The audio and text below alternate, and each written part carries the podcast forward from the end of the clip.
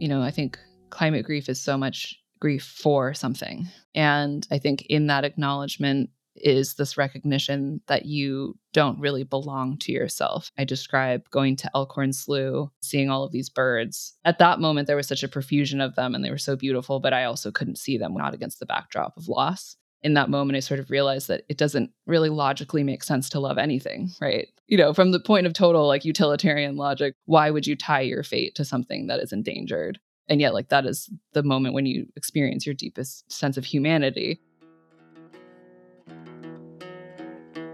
Hello, I'm James Shaheen, and this is Life as It Is. I'm here with my co host, Sharon Salzberg, and you just heard writer and artist Jenny Odell.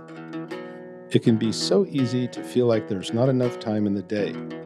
In her new book, Saving Time Discovering a Life Beyond the Clock, Jenny examines the history behind our relationship to time, from the day to day pressures of productivity to the deeper existential dread underlying the climate crisis. In the process, she explores alternative ways of experiencing time that can help us get past the illusion of the separate self and instead open us to wonder and freedom. In our conversation with Jenny, we talk about why she sees burnout as a spiritual issue, the dangers of apocalyptic thinking, and how we can honor our grief without being overcome by it. So here's my conversation with Jenny Odell. Okay, so I'm here with writer and artist Jenny Odell and my co host Sharon Salzberg. Hi, Jenny. Hi, Sharon. Great to be with you both. Hi, likewise. It's great to see you. So, Jenny, I'll ask you what we ask everyone who joins us here. We're here to talk about your new book, Saving Time Discovering a Life Beyond the Clock. So, to start, can you tell us a bit about the book and what inspired you to write it? Yeah, sure. So, my previous book that came out in 2019 called How to Do Nothing Resisting the Attention Economy. And I think as I was kind of going around talking about that book and hearing back from readers, one of the pieces of feedback that I felt like I was getting was that even a reader who agrees with some of the points in the book about trying to think outside of the frame of sort of standard productivity um, and feeling like you always need to be producing something.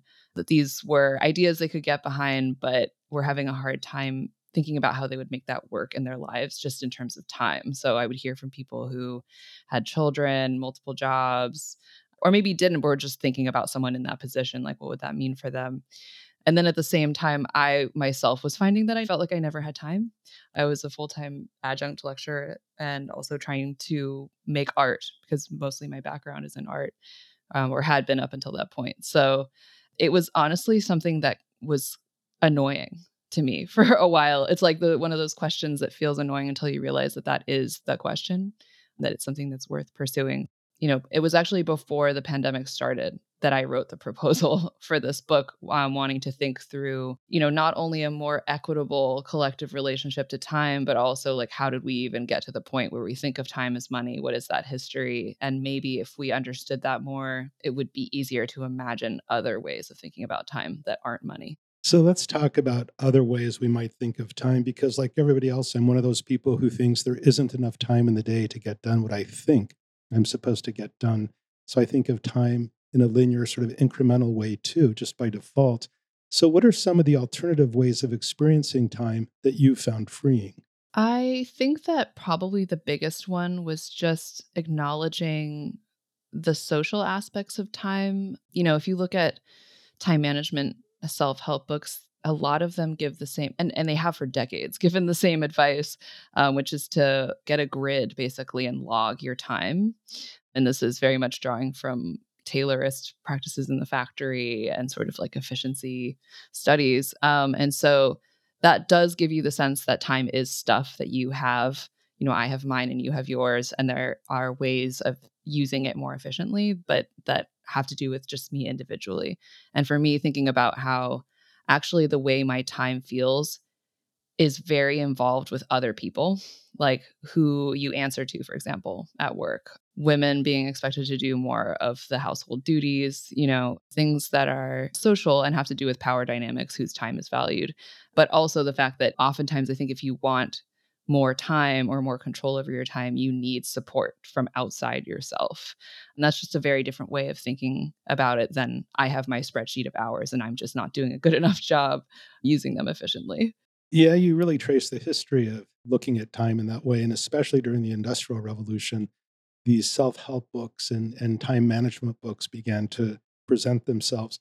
But you offer ways of thinking of time that are, quote, not reducible to standardized units, but instead the very medium of possibility. So, can you say more about this? How can time be a form of possibility instead of something that we consume or don't have enough of? Yeah, I mean, there's this kind of irony, I think, of that spreadsheet idea of time, where on the one hand, it feels like you should be going faster and faster. And it's often the, the way of thinking about time that goes hand in hand with the idea of acceleration or productivity. But it's also the form of time that, just for me personally, feels very related to determinism and feeling like time is going to plod forward in this way in these units forever until the end of time, right? And especially during the pandemic, right? Like the idea that every day was the same, especially without the social kind of shaping of time that we were used to. And so I find that that is a very deadening way of thinking about time. And it's also one that for me lends itself to things like climate dread, the idea that everything's always going to get worse, that it's always constantly linearly getting worse and so I think when I when I talk about possibility, some of that was just what I drew from looking at examples of time in ecology, just like neighborhood ecology, things around me. I talk about this buckeye tree. It's a California buckeye tree that I walked past probably every other day, if not more, during the pandemic. And just kind of treating that as my clock or as a clock. It's a notable tree because it goes dormant in the summer. So right now, if you were to walk past it, it would look dead. But it has the most amazing, most fragrant flowers. It's one of my favorite smells. And it just, it's very easy to kind of watch it go through all the different stages. And I literally picked one branch that I would keep track of. And I was surprised at not only how sort of non-linear it is, like the whole tree doesn't proceed at the same rate, right? Like one branch is flowering, another one isn't. The tree across the way hasn't even started yet.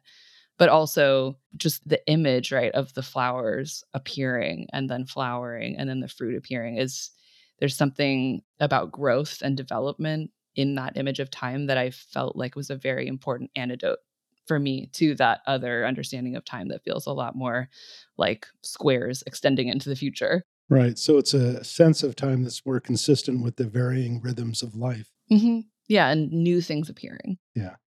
So, so much of how we perceive time is linked to how we pay attention, which is something that you were alluding to, paying attention to that one branch. And you suggest that through close observation, we can, quote, unfreeze something in time. So, can you say more about what it means to unfreeze something in time? Yeah, I think for me, it's just an acknowledgement that other things around you are also changing and participating in time. So when I think about the complete opposite of this would be for me like a very alienated existence in which things in the world are just sort of there. Consumerism is a really good example of this, but I think there are less kind of extreme versions of it. But, you know, even arguably someone who likes to go bird watching like me, right? Like, there's still a way of looking at birds where you would just sort of see them as like automatons like they're just kind of there they're doing the thing that they do. Whereas like your life plays out in real historical time and those changes are meaningful. So for me unfreezing something in time is kind of paying enough attention to something to break it out of that way of looking. For me choosing that branch of that tree was a way of unfreezing it in time.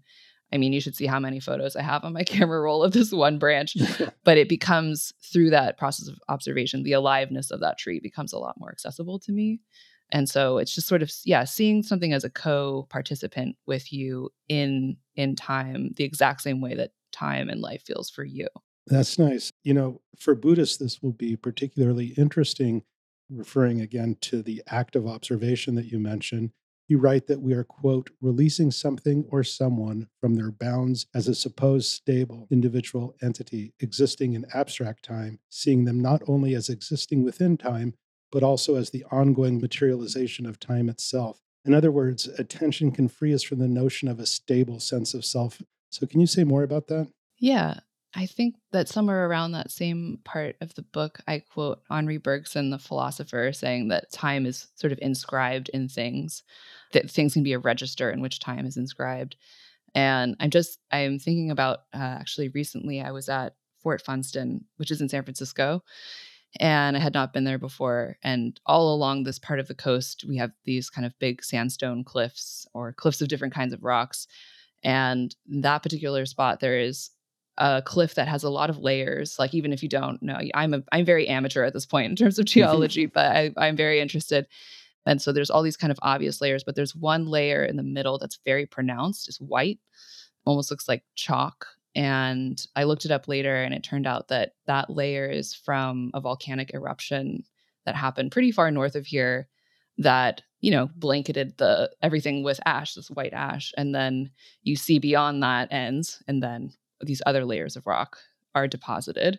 And i just like i i was just staring at this like this cliff for the longest time thinking like yeah i know i mean we all sort of know that rocks are materializations of things that happened right? Like if you want to describe what a rock a type of rock is usually the description of it is things that happened right? But really just looking at this layer and thinking like that's not a representation of this volcanic eruption. Like that actually is the ash. And some of it had fallen off of this cliff face onto the beach so i was just picked up this piece of white rock and it was just in my hand you know? And so i think that that's just like a an amazing feeling but also you at the same time can draw the same conclusions about yourself and that you are also in in many ways like a materialization of things that happen that is ongoing and constantly being built. And that is just a really nice i think counter to the way we're treated as consumers and also on social media as kind of these fixed units that have very specific attributes. Well this really reminds me so much of the kinds of experiences that one can have in meditation so it made me curious aside from the clearly contemplative exercise with that tree. Do you have a meditation practice that you do? I do. It's not a very consistent one. I wish that it were more consistent, but yes, I do try to meditate in the morning. I think that it's really important for me as a grounding kind of practice because I think I'm a very curious person. That probably comes across in the book. Mm-hmm. So my brain sort of wants to like fly off in all directions all the time. And that's definitely not helped by things like social media. And so I think like that's been when I can keep the practice like consistent, it's been very helpful for me. And then on the other side of things, I would say I don't know if I can call this a practice because it's involuntary, but I very often throughout the day will be stopped by something like I live near one of those kind of pedestrian stairways because I'm in kind of a hilly area. And the other day I was walking down the stairway thinking about something probably really silly, but it was very stressful to me at the time. I was like my brows were furrowed and a butterfly had landed on mm. the steps in front of me it's a Gulf fritillary. I I now I looked it up, but I hadn't seen one around here before. I was like unable to move. Mm-hmm. I just stood there for a really long time, and like someone came up the stairs, and I'm like one of those people who is just like. Usually, I would be like, "Oh, I don't want to look weird, like I'm staring at something," but I was like, "No, I just I have to keep standing here looking at this butterfly because it was just like one of the most amazing things I'd ever seen. And when I was working at Stanford, this would happen to me a lot with birds because there are a lot of birds on that campus. So I don't know if I would describe that as meditating, and it's definitely not a practice, but I do think that I have kind of like contemplative moments that like happen to me mm-hmm. on a regular basis. And I feel like people who know me or who spend a lot of time with me kind of just have to put up with it. they, they, know about it.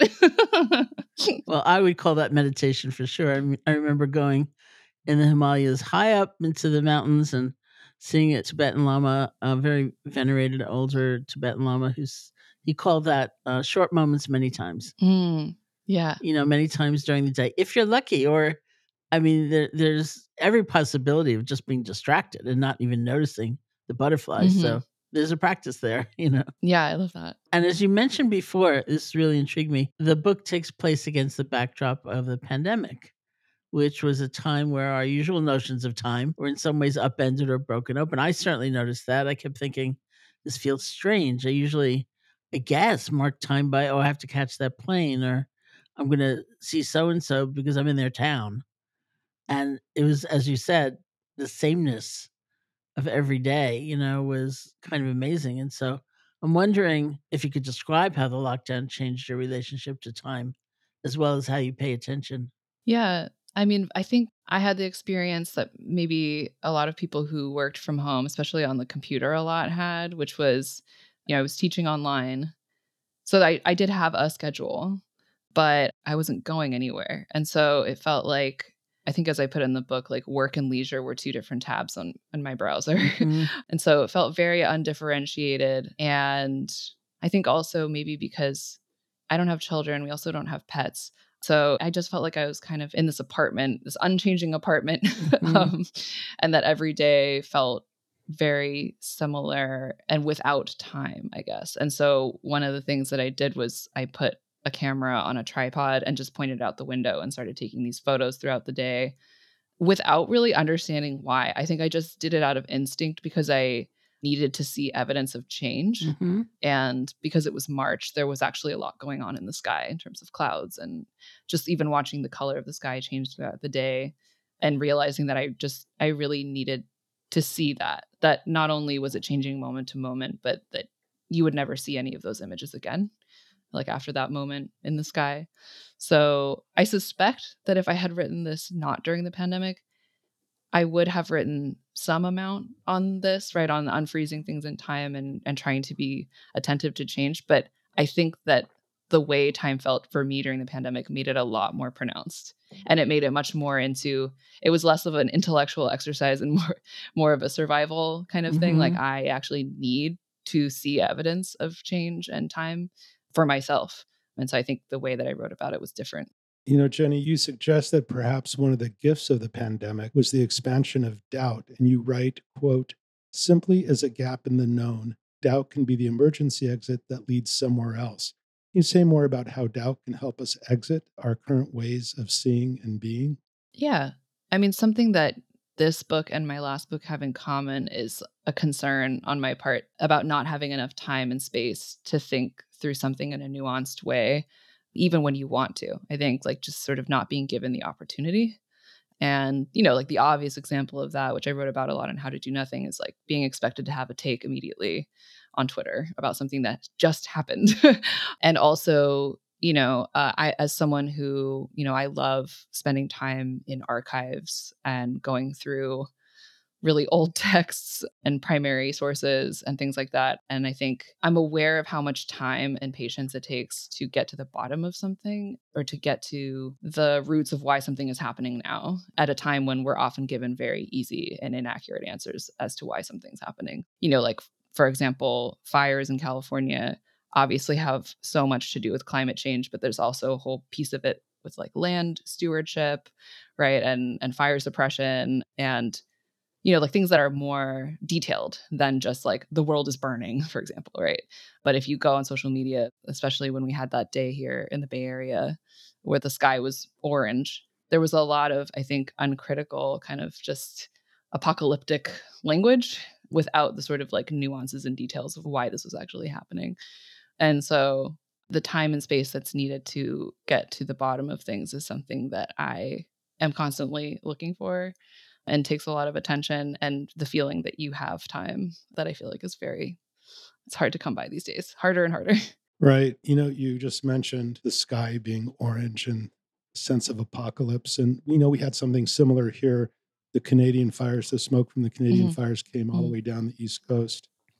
And you point out that it can be so easy to fall into apocalyptic thinking and what you call declinism which you describe as the belief that a once stable society is headed for inevitable and irreversible doom.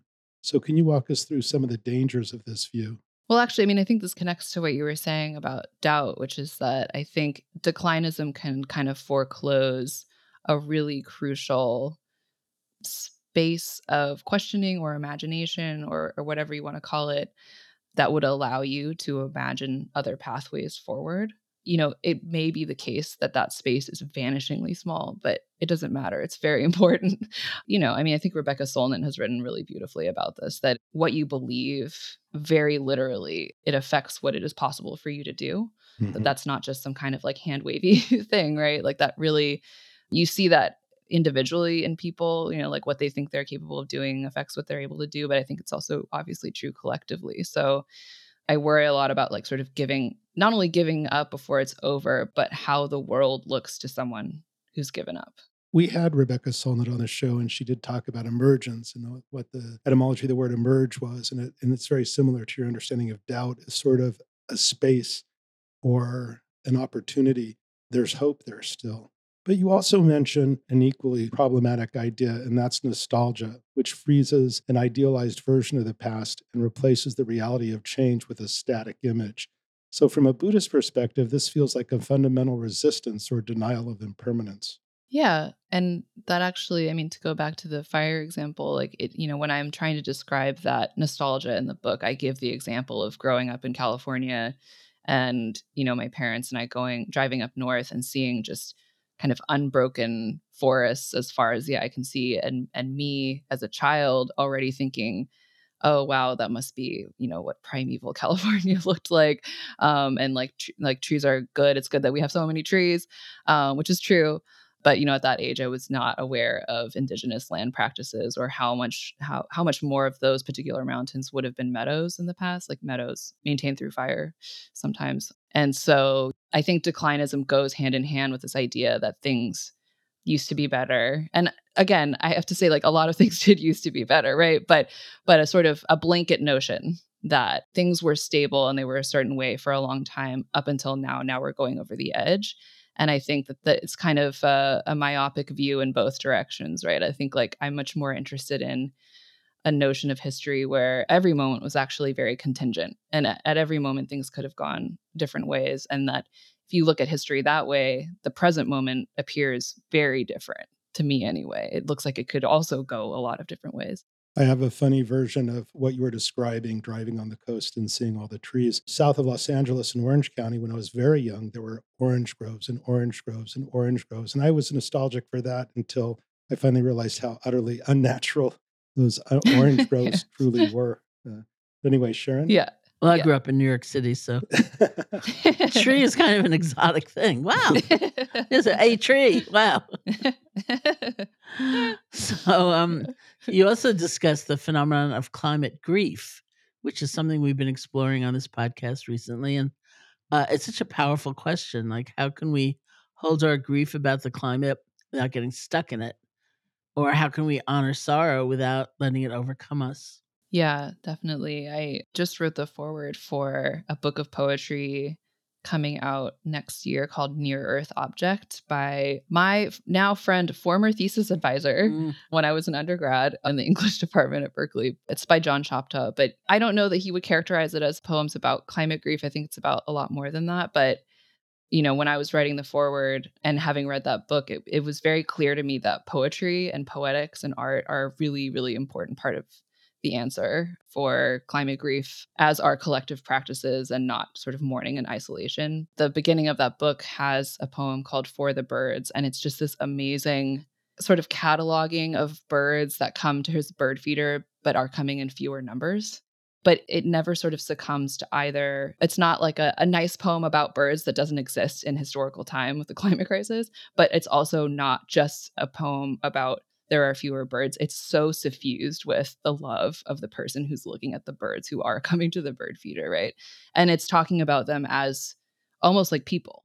The poem like describes seeing something that he thinks is a hawk and then realizing that they're golden eagles who are refugees from the smoke from the fires, mm. right? And like that poem allow like reading that poem allows me to have all of the feelings that i need to have about mm-hmm. what's happening um, in their full spectrum and it's not comfortable um, mm-hmm. but i i don't want to know what happens if i don't have a place for that and then because it's a poem you know other people can read it we can talk about it we can feel it together and i just um yeah really in writing that foreword it, it made me aware of how important the arts are for expressing these feelings again collectively. That's really, I mean, that's such a, a powerful and important point. It reminds me of um, Bell Hooks was a friend of mine, and when I talked to her about this book I was writing about basically mindfulness and social change, and uh, she said she didn't like the phrase social action because she was afraid it might only imply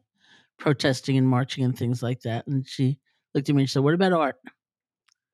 You know, and just listening to you now, I had a whole new insight. Like one of the powers of art, I would always thought of it as breaking boundaries and leading us to a new sense of possibility. But of course, it's not feeling so alone.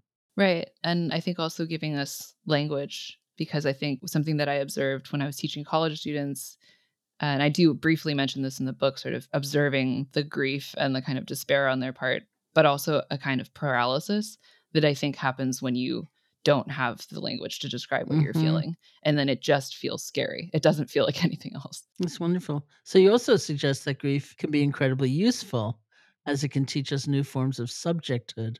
So I wonder if you could say more about the types of subjecthood that grief makes possible. Yeah, I mean, I think any um, experience of grief, you know, I think climate grief is so much grief for something, right? Like for, or I would say for someone's.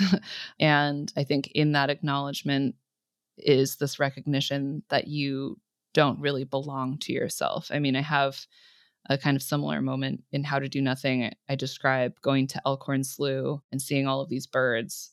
Uh, it's actually a very similar feeling to that poem I just mentioned, where it's at that moment there was such a profusion of them and they were so beautiful but i also couldn't see them without i couldn't see them not against the backdrop of loss and in that moment i sort of realized that it doesn't really logically make sense to love anything right? Like like you know from the point of just like total like utilitarian logic like why would you tie your fate to something that is endangered? And yet like that is the moment when you experience your deepest sense of humanity. And so i think just the experience of grief itself is like oh i i care about something so much it's disassembling my ego. Mhm. and you know that thing that you're grieving for or that being has almost like the center of gravity is between you and that thing and it has its own sort of like center You know, climate grief can also lead to burnout, and you focus particularly on the spiritual dimensions of burnout. So I'm wondering how you see burnout as a spiritual issue. yeah i mean i can say for me personally you know so much of this book but a lot of my work has come out of um, time that i've spent in the santa cruz mountains i grew up right next to them like close enough to them to be familiar with them and i have noticed that if i don't go often enough it's not that often but if i don't if i don't go often enough i start to experience something that i suspect is spiritual Mhm. burnout and it's become very clear to me that that place and the things that are in it and the relationship that i have with those things is a source of energy for me that i cannot create for myself and actually wouldn't want to Mhm. because I feel like that's sort of not not even how that works. But I was looking at an old journal the other day. I think I was in the maybe I was in the middle of doing press for How to Do Nothing, and I said they shouldn't interview me. I wish they could interview the mountain because it just it didn't feel like it came from me. Or and if it did, it came from the relationship between me and, and the place. And so I think that in a lot of cases, there's going to be grief, but the thing that allows you to kind of move forward through that is that source, right? Like the source of something that is like giving you something that's giving you energy, something that you feel so strongly about is kind of pulling you through it. I think you can actually bear a lot when something like that is in front of you. You write that one component of climate nihilism and burnout is the inability to recognize the fundamental uncertainty that lives at the heart of every single moment, which in my mind brings us back to something you alluded to before when you said every moment is contingent, which also means there's a kind of connection at every moment. Is that right? Yeah, and that you are there. Like I think that I in writing Saving Time I realized how separate the time of my life had felt from historical time. Like Mhm. Even if you read the news a lot, like there's still a sense of that that you're not actually there can be a sense that you're not actually connected to that. That everyday life where you're just kind of trying to make it through the day is not really connected in any meaningful way to the things that you see play out on the historical stage. And that is such a disempowering feeling. And so I actually, um, the Sydney Writers Festival asked me and a couple of other authors to write letters to the future earlier this Mhm. summer. And my letter to the future basically is this. I know it's like me talking to the people of the future saying that like the thing that you and I have in common is that we live in a present Mhm. and that every moment has been a present and that everything we do now just becomes the thing that someone in the future will take for granted. Like all of the things rights and things that we enjoy Mhm. now very much struggled for in the past. I think intergenerational conversations are so important. Um, my friend who wrote the the poetry book that I wrote the forward for is in his 70s, and um, I'm very lucky to have a handful of friends in their 70s. But just I think that kind of being able to take a longer historical view, but within someone's lived individual life, I think that makes it a lot harder to take things for granted. Coming up, Jenny talks about how paying attention can unsettle the boundaries between us, the importance of surrendering to tiredness, and how love can bring us out of linear time. For the past 32 years, Tricycle the Buddhist Review has been a leading source of Buddhist news, culture, and conversation. When you become a Tricycle subscriber, you'll enjoy quarterly issues of the print and digital magazine, plus so much more, including monthly Dharma Talk videos, film club screenings, virtual events, online course discounts, and access to our 30 year archive. Subscribe today for as little as $6.99 per month at tricycle.org slash subscribe. Now let's get back to our conversation with Jenny Odell. Jenny, you talk about burnout and the exhaustion that comes with that, but you also discuss another form of tiredness, what the writer Peter Handke calls tiredness that trusts in the world.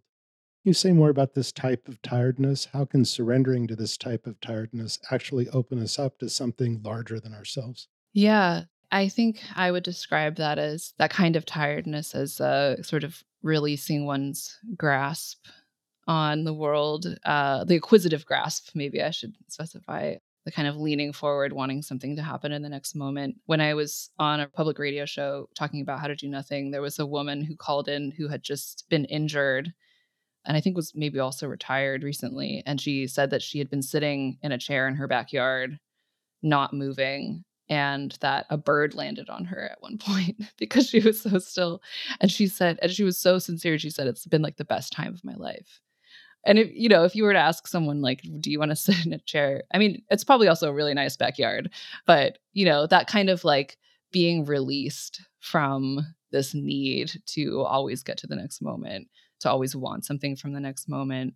Because the thing that kind of goes with that tiredness that he's describing is also essentially like an egolessness. Like I think he says, you know, like now I was in the world again or something like that. Like in sort of releasing that clenched feeling of like I'm me and I'm trying to get through the world and I'm trying to get the things that I need to get and just letting go of that suddenly.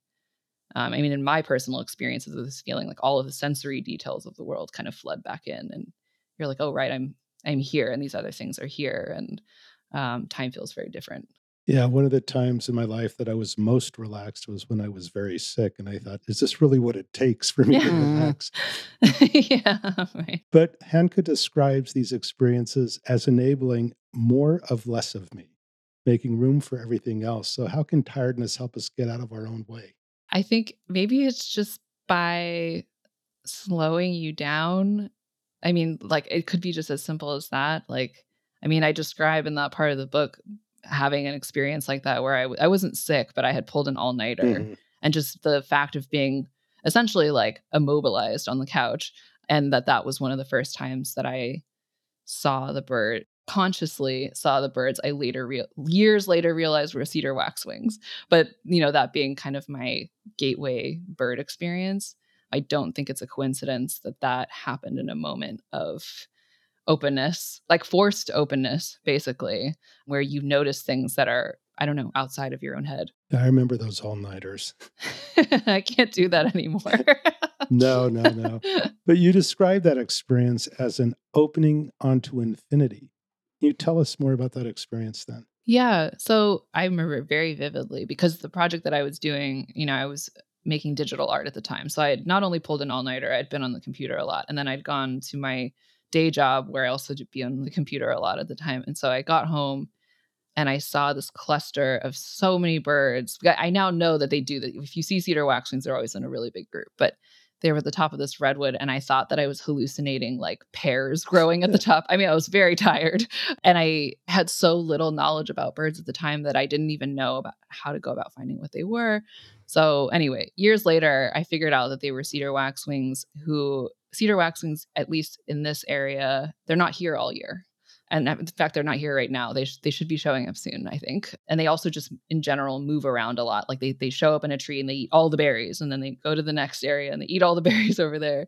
And they're they actually their tail colors have changed in response to i can't remember what kind of there's some kind of ornamental plant that people use in the in the us and it's actually changing their tail color. Um, and so all of these things i think are examples of how the the presence of these birds it's not just that they're there Um, it's an expression of things that are happening in the environment. It's the time of year, it's the things that are fruiting, um, it's their own sort of like whims and behaviors and preferences. And so it's actually quite magical that they showed up in that moment. Like it, it, it pointed to a lot of other things that were also happening outside of me. Like I was on obviously like clock time. I had been trying to get something done on time. Meanwhile, there are these sort of migrations happening and these larger climate patterns that were there all along. And it's like, I just, I finally saw it. Yeah. You know, moments like the one you just described seem to unsettle the boundaries between us. Can you say more about what these experiences have taught you about what you call the illusion of the bounded self? Yeah. I mean, even just what the self is, is like still a very active question for me. I wish I had it on my desk, but I literally just bought, I was at a used bookstore and I bought this reader that's just different thinkers throughout time on like what is a person and what is a self. But I guess it's just only become more fascinatingly complicated for me through experiences like that. I am someone who has thought a lot about context, I think, um, for a long time. A lot of my art leading up to the books that I wrote um, kind of asked a question about how can you separate an individual thing from its context you know i was an artist in residence at a dump and i researched um, 200 objects but their entire like everything that i could find out about each one of them and and sort of the conclusion that i came to was very similar which was like this object you're holding in your hand is the crystallization of economic patterns. People thought they wanted this, or people thought they could get people to want this. These materials were available and cheap at this time right? And and hence you have this thing that seems like it's just given but actually all of these kind of factors fed into it. So um, i think i've always been really interested in that in all domains. So for the self it's sort of like you know i do feel like i have some sort of core vaguely but i do also feel like there's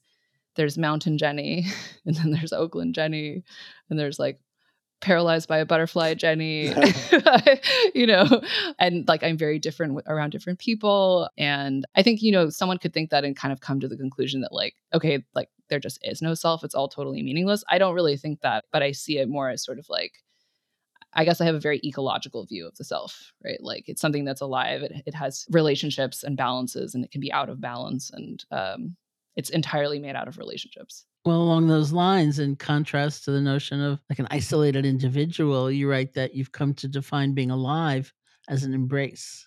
What does it mean that being alive is like an embrace? Yeah, I I think of it as sort of like a mix of sensitivity and then also just I guess love. I mm-hmm. mean, I feel alive to the extent that I'm you know, right? That I could, see, that I would see the birds at the top of the tree, you know, and not just see them, but also feel moved by them.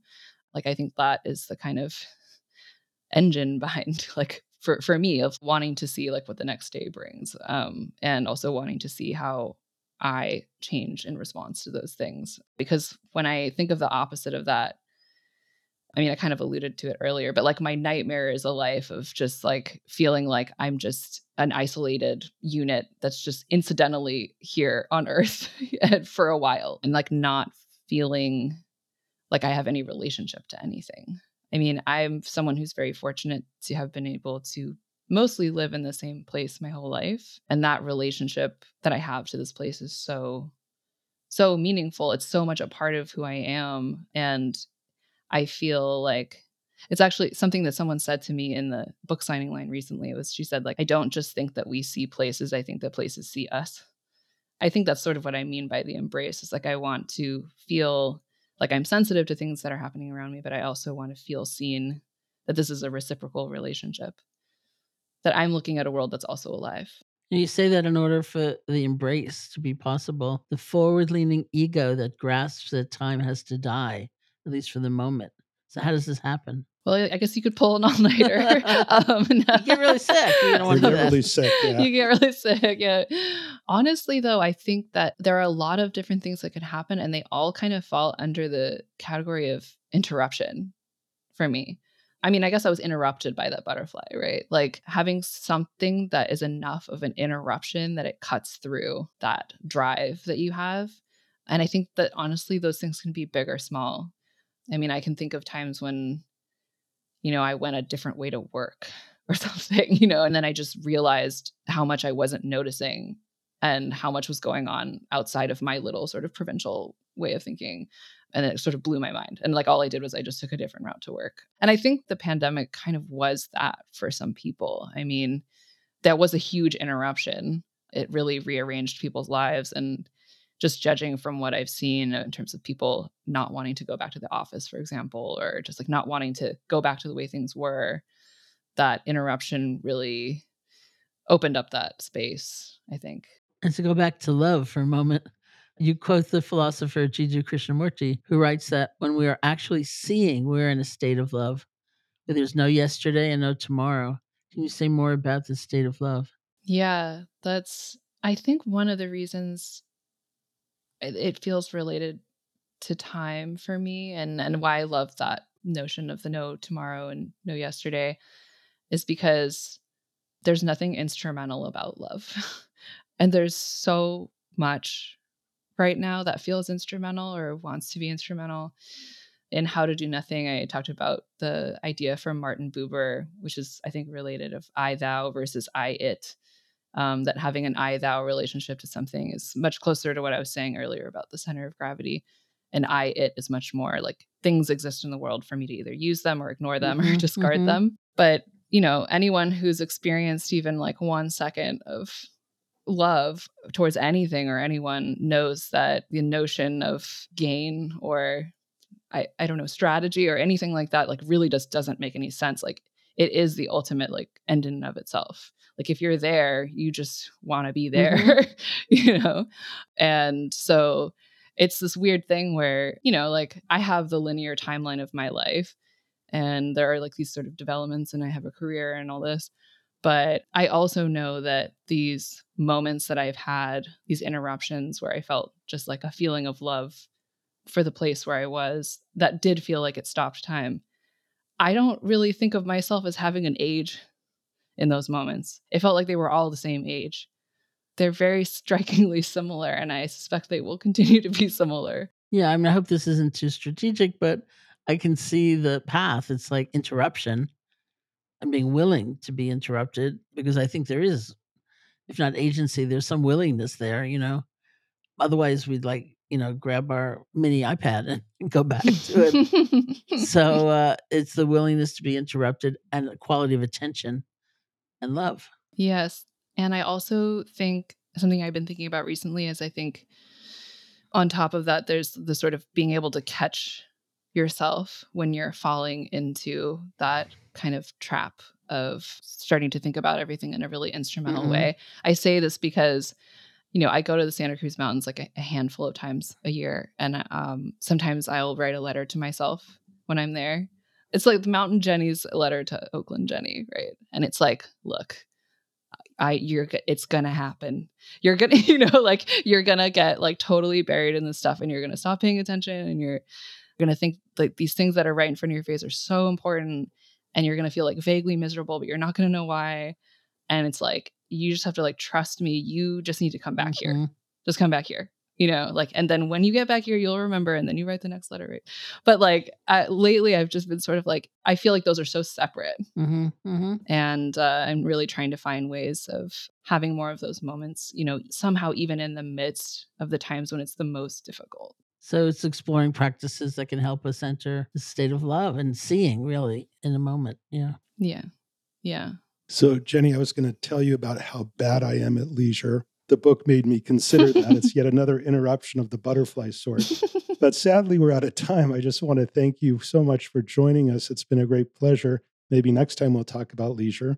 And for our listeners, be sure to pick up a copy of Saving Time available now. We like to close these podcasts with a short guided meditation. So here I'll turn it over to Sharon. Thank you. Thank you so much for uh, an amazing conversation. Thank you. Why don't we just uh, sit together for a few minutes if you like, you can close your eyes. Just be comfortable, depending on where you are, close your eyes or not. And just notice what's happening in your body. What kinds of sensations are predominant, if any?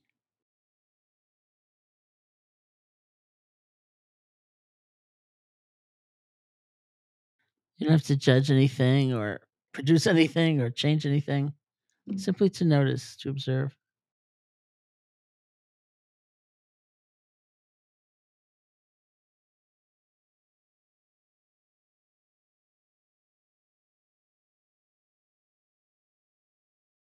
And whatever sounds may be predominant, I'm sitting here in Massachusetts. It's raining and raining. Loud rain sounds. Of course, we might like certain sounds and not like others. But we don't have to chase after them to hold on or push away. To sit and be and be in connection with. Unless you are responsible for responding to the sound, just let it wash through you.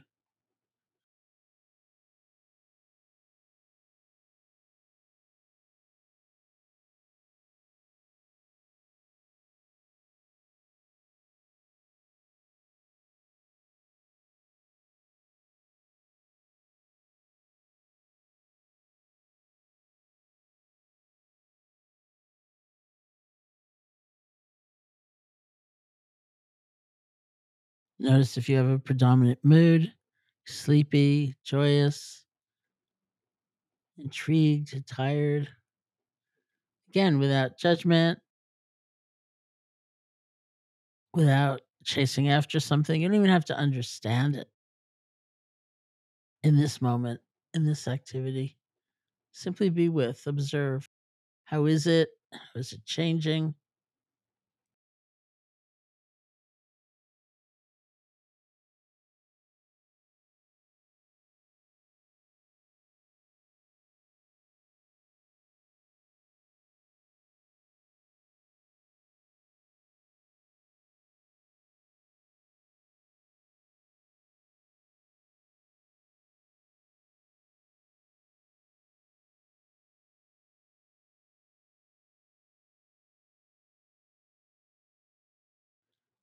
And see if you can settle your attention on the feeling of your breath, just the normal, natural breath, wherever it's clearest or strongest for you the nostrils, or the chest, or the abdomen. Find that place, bring your attention there, and just rest.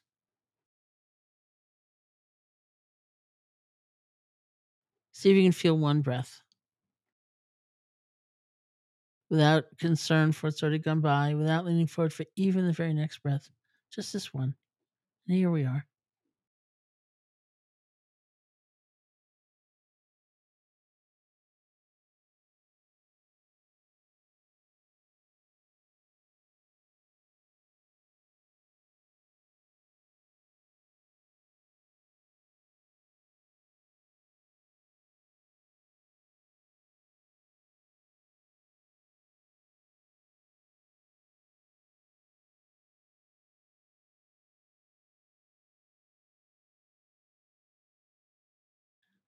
When you feel ready, you can open your eyes or lift your gaze, and we'll end the meditation. Thank you, Sharon. Thank you, Jenny. That was great. Thank you. Thank you. And Congratulations again on the book. Thanks. You've been listening to Life as It Is with Jenny Odell. We'd love to hear your thoughts about the podcast, so write us at feedback at tricycle.org to let us know what you think. If you enjoyed this episode, please consider leaving a review on Apple Podcasts. To keep up with the show, you can follow Tricycle Talks wherever you listen to podcasts. Tricycle Talks and Life as It Is are produced by Sarah Fleming and the Podglomerate. I'm James Shaheen, editor in chief of Tricycle the Buddhist Review. Thanks for listening.